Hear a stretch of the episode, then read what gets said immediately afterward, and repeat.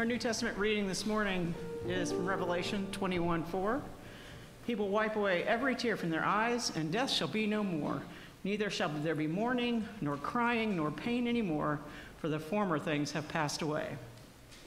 In the Old Testament, we're reading from Ruth 1 1 through 14. In the days when the judges ruled, there was a famine in the land, and a man of Bethlehem in Judah went to sojourn in the country of Moab, he and his wife and his two sons. The name of the man was Elimelech, the name of his wife Naomi, and the names of his two sons were Machlon and Chilion. They were Ephrathites and from Bethlehem in Judah. They went into the country of Moab and remained there. But Elimelech, the husband of Naomi, died, and she was left with her two sons. These took Moabite wives. The name of one was Orpah, and the other was Ruth. They lived there about 10 years, and both Machlon and Chilion died, so that the woman was left without her two sons and her husband. And she rose with her daughters in law to return from the country of Moab, for she had heard in the fields of Moab that the Lord had visited his people and given them food. So she set out from the place where she was with her two daughters in law, and they went on their way to return to the land of Judah.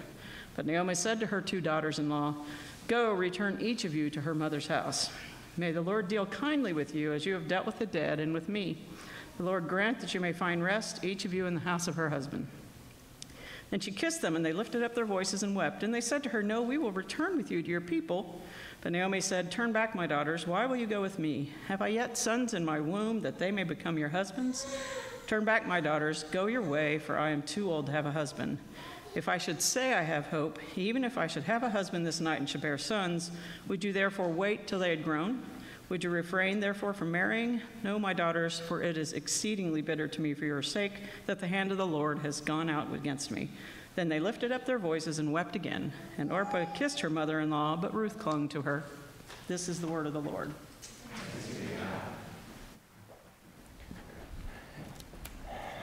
Thank you, Terry.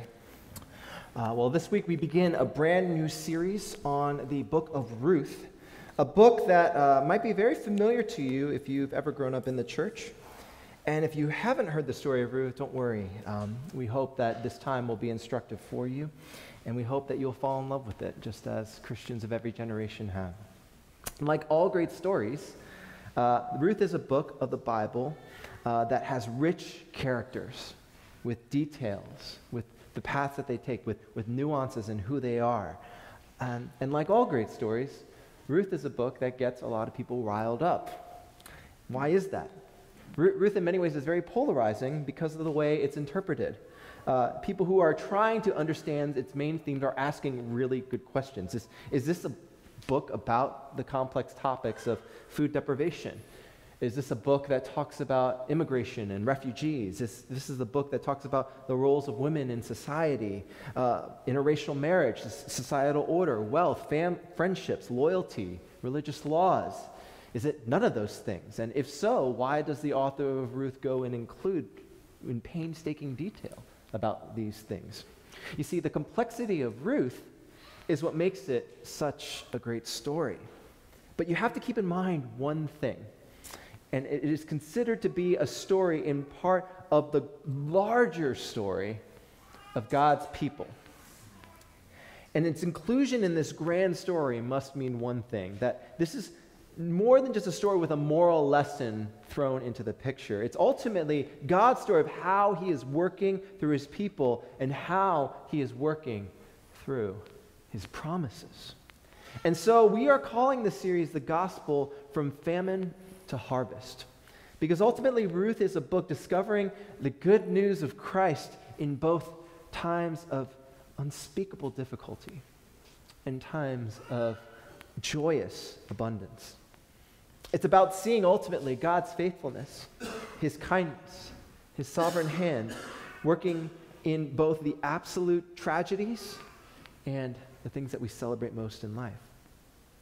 And because of that, we will see Christ most clearly throughout all of this because this is the source of joy in both of these seasons.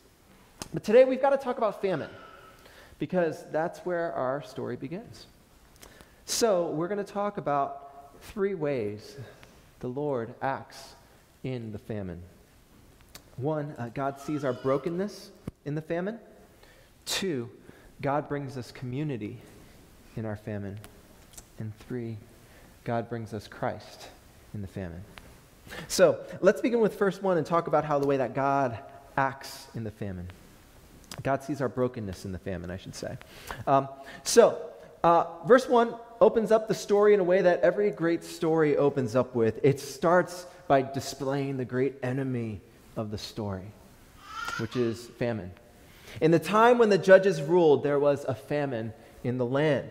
Now, if you've ever read the book of Judges in Scripture, you will know that this period of time in the history of Israel isn't exactly a great time to be an Israelite. You see, during the time of Judges, the people of God were going through these cycles of sin, destroying themselves again and again to the point where, where God has to redeem them. Uh, and then, as soon as God redeems them, they go right back into the same sin that would destroy them again. And then they would just repeat this over and over and over again. So, so already, the time of Judges isn't exactly a wonderful time to live in, but then you have a famine. Now, uh, food scarcity isn't as big of a problem in America as it is in the rest of the world, uh, eh, although it, it still is a problem. But for most of us, most of us, we don't have an exact experience of what it means to live in the textbook definition of a famine.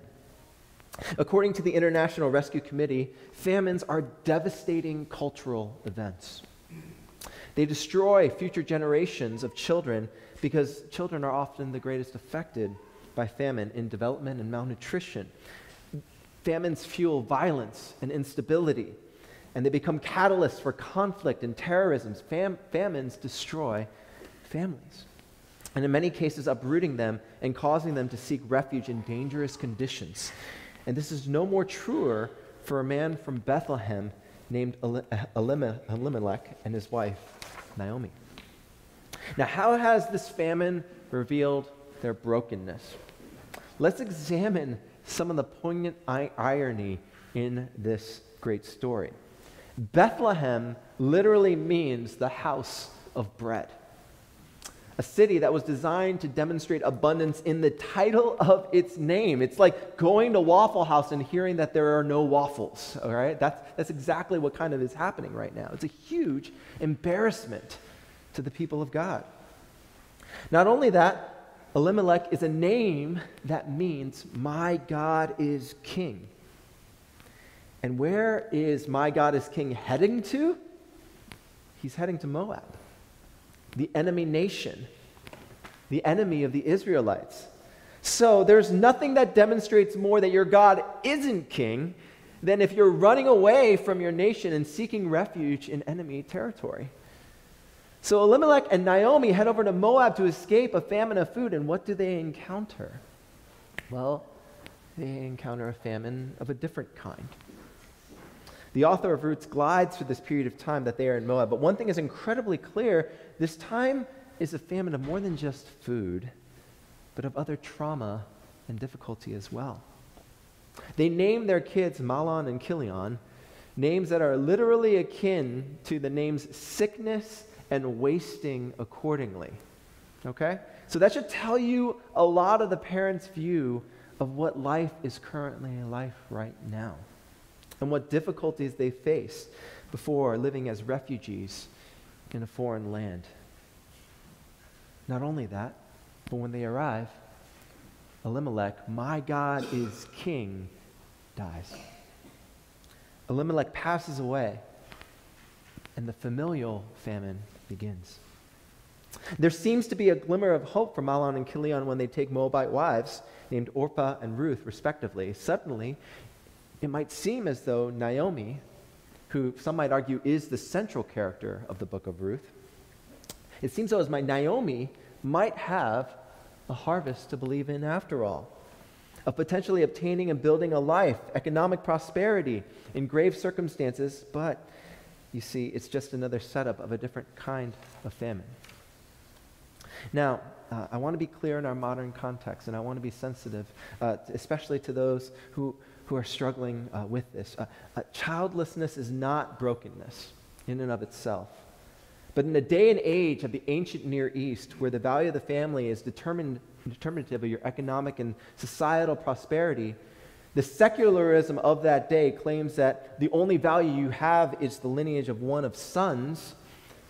This would have been seen as a time as a death blow because you see Orpha and Ruth for 10 years, 240 months of collectively and waiting and hoping are barren.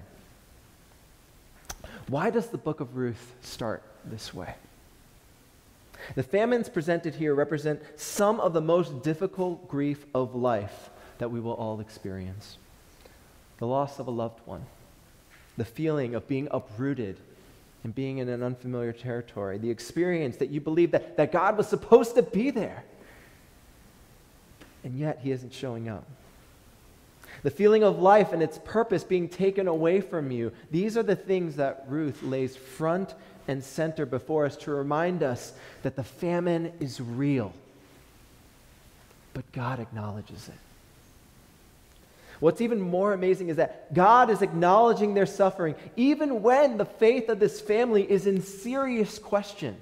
Elimelech leaving Israel is a huge indictment on his trust that he has in God. And yet, even still, throughout all of that, though the famine reveals the brokenness, God sees us. God acknowledges our story, even those struggling with faith in God Himself. And God not only just sees them, God places their story in the center of the narrative. What does this mean? Consider this. In a day and age where Ruth, Naomi, and Orpah would have been considered unseen, dead, on the very margins of the world, where their pain would have left them ostracized without hope and without anything to cling to, God acknowledges their struggle. God is near to them. He doesn't abandon them in their state. Instead, He highlights their story. So, what does this mean for you? Whatever famine you are going through right now, you are not invisible to God. Your struggle, your scarcity, all the ways that you think you lack in your life, all of your insecurities, all the doubts, the long term, the fear of what may be right in front of you. The Lord is reminding you through Naomi and Ruth and Orpha that you are seen by God. God knows your brokenness. And you are still in the midst of God's story. God is not done with you yet. You see, the famine is just the beginning of God's work. It doesn't represent the end of your story now. Last week, uh, I got an opportunity, and some of us uh, from our church got an opportunity to head into Baltimore uh, to, to work on uh, this building called the Salam Center.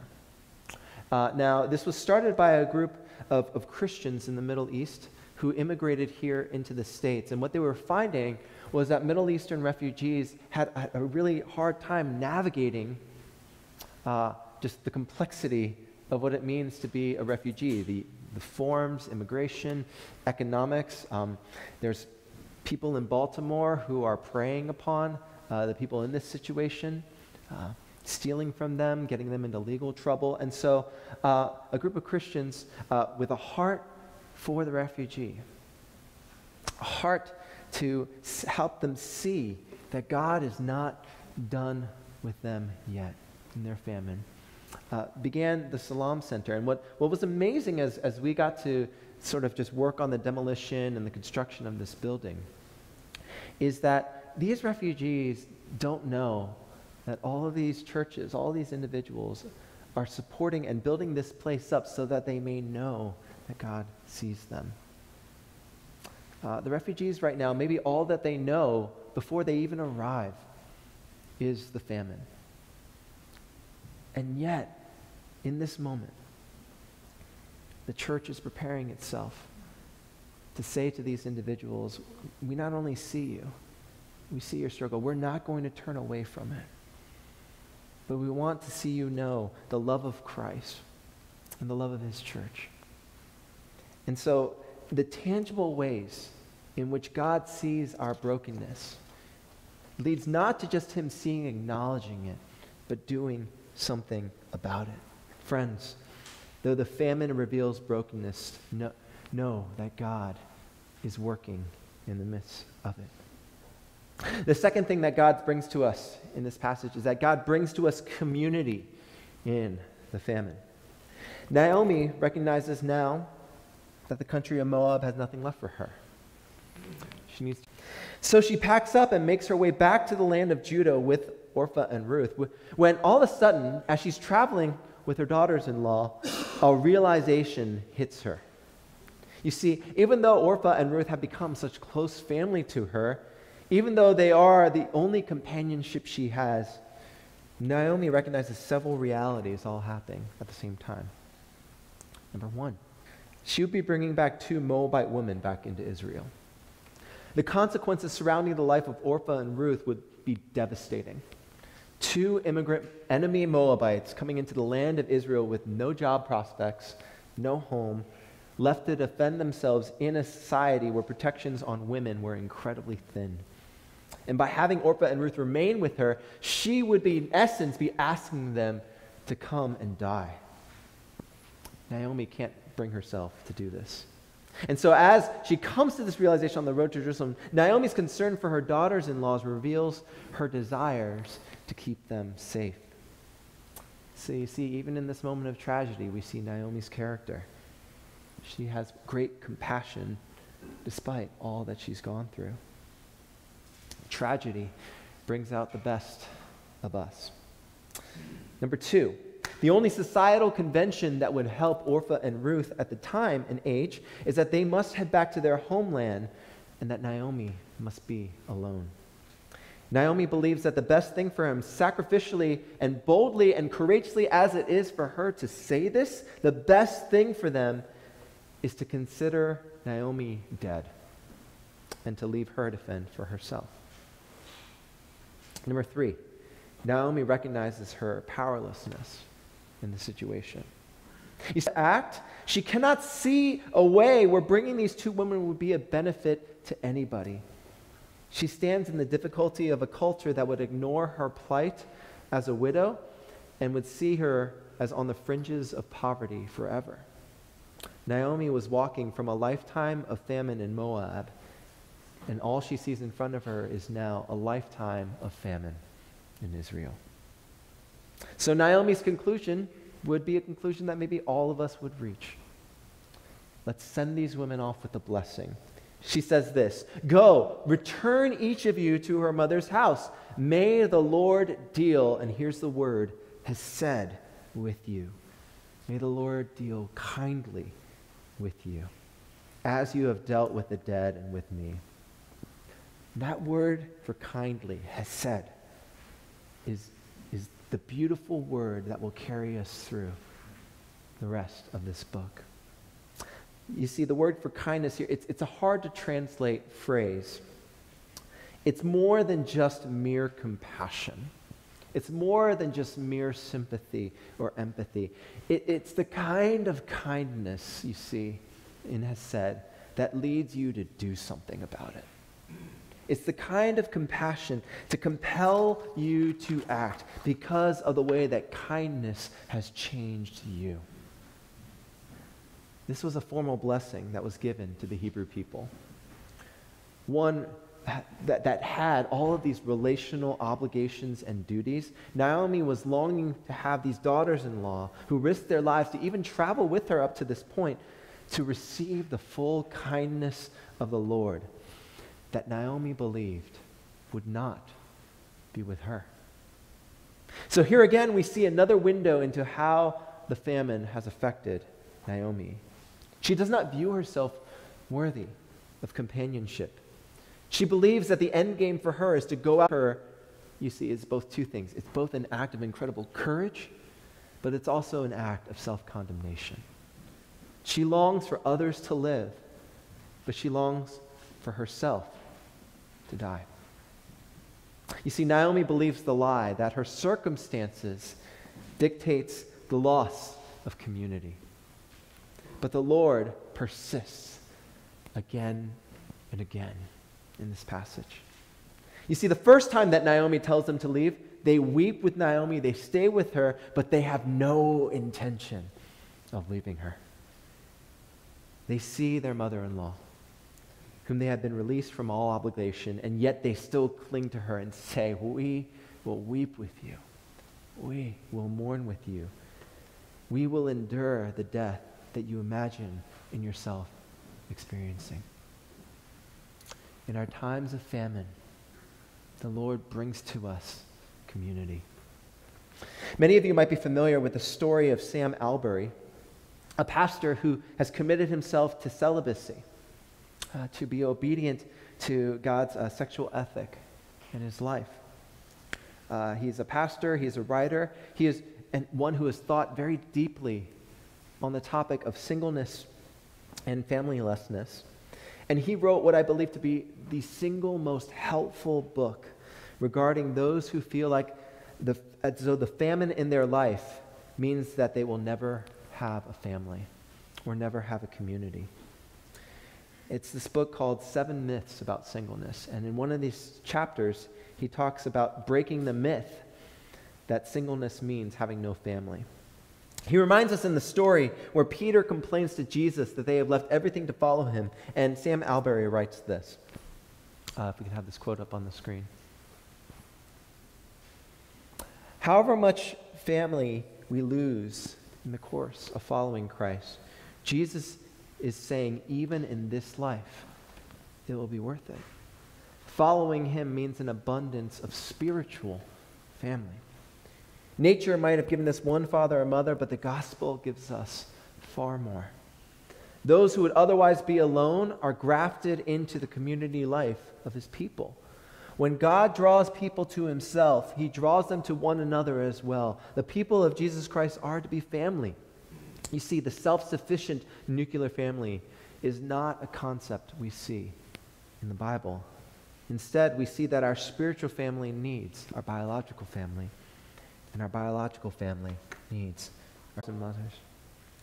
Whatever you might be going through, know that the church has many names.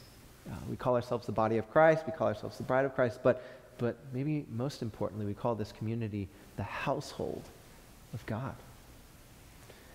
Whatever famines you hold, whatever you think you deserve in this life, maybe like Naomi, you have brought yourself into self condemnation. No matter who you try to push away, or even how much you blame God for the circumstances, God is providing for you community in the famine. You are not alone. One of the great joys I get to hear about what is happening in City of Hope is how you are all being Orphas and Ruths to one another.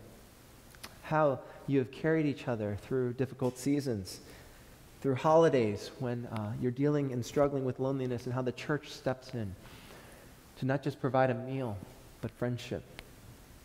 Through invitations and care uh, through helping each other through difficult seasons. To quote one writer, the gospel comes with a house key.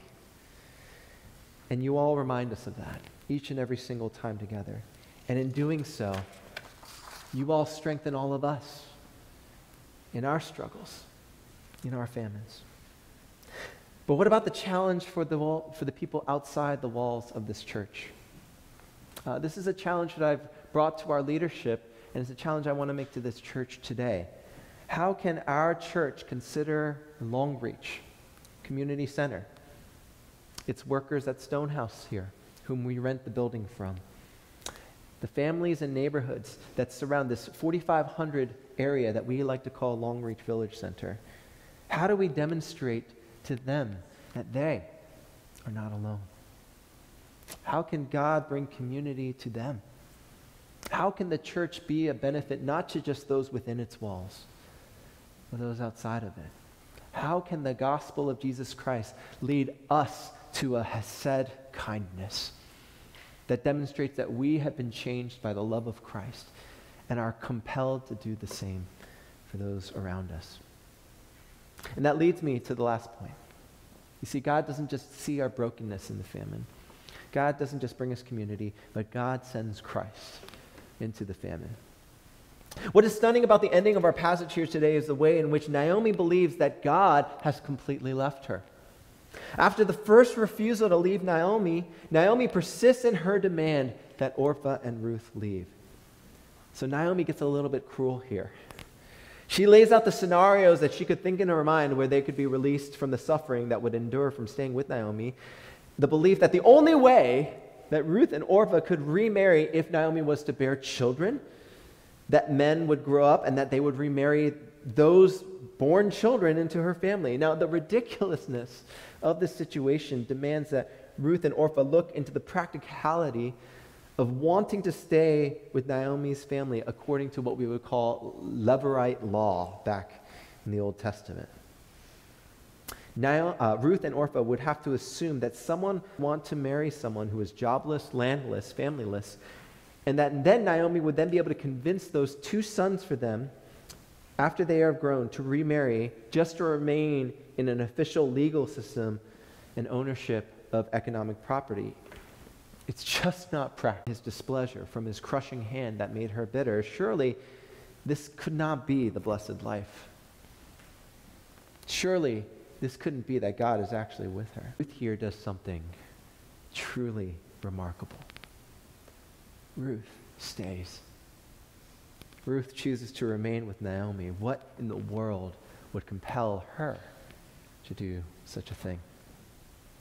Here now we come to the first true and real revelation on the character of Ruth that needs a little bit of unpacking. We'll get to her heroic speech next week. But first things first, let's start with Ruth's name. If you haven't caught, names are very, very important in the book of Ruth. The meaning of Ruth is friend or companion. It is a deep understanding of the kind of ideal friend that we would all want in our life. That is always present there when we need them the most. Staying when everyone else leaves. A friend that sticks closer than a brother or sister. So there's our first indication of something going on here with Ruth. And then you wonder, by the way, about the positioning of the book of Ruth in Scripture itself. Did you know in the Masoretic text of the Hebrew Bibles, Ruth is not positioned after the book of Judges? The wisdom. Ruth is designed to demonstrate, demonstrate that the woman of great wisdom is her. Moabite.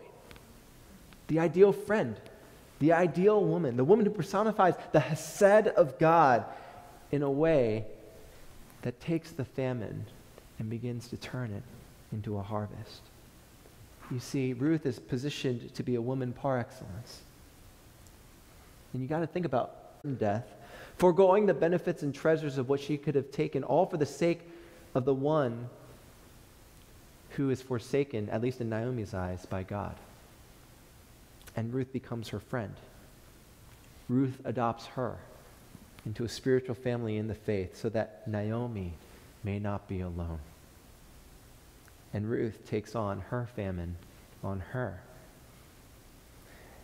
You, so, you see, it should be completely obvious to now who this is referring to. Ruth is a picture of Christ. And the book of Ruth is a picture of the salvation that we have in Jesus. Ruth is modeling the work of what Christ would do on earth. The Christ that would never leave us and our forsake us, no matter how much we try to push him away. The Christ who looks and enters into our brokenness, who rather than walks right by us, he heals the blind, the deaf, the leper, those whom famine have been all that they've ever known. Christ experienced the famine on behalf of us.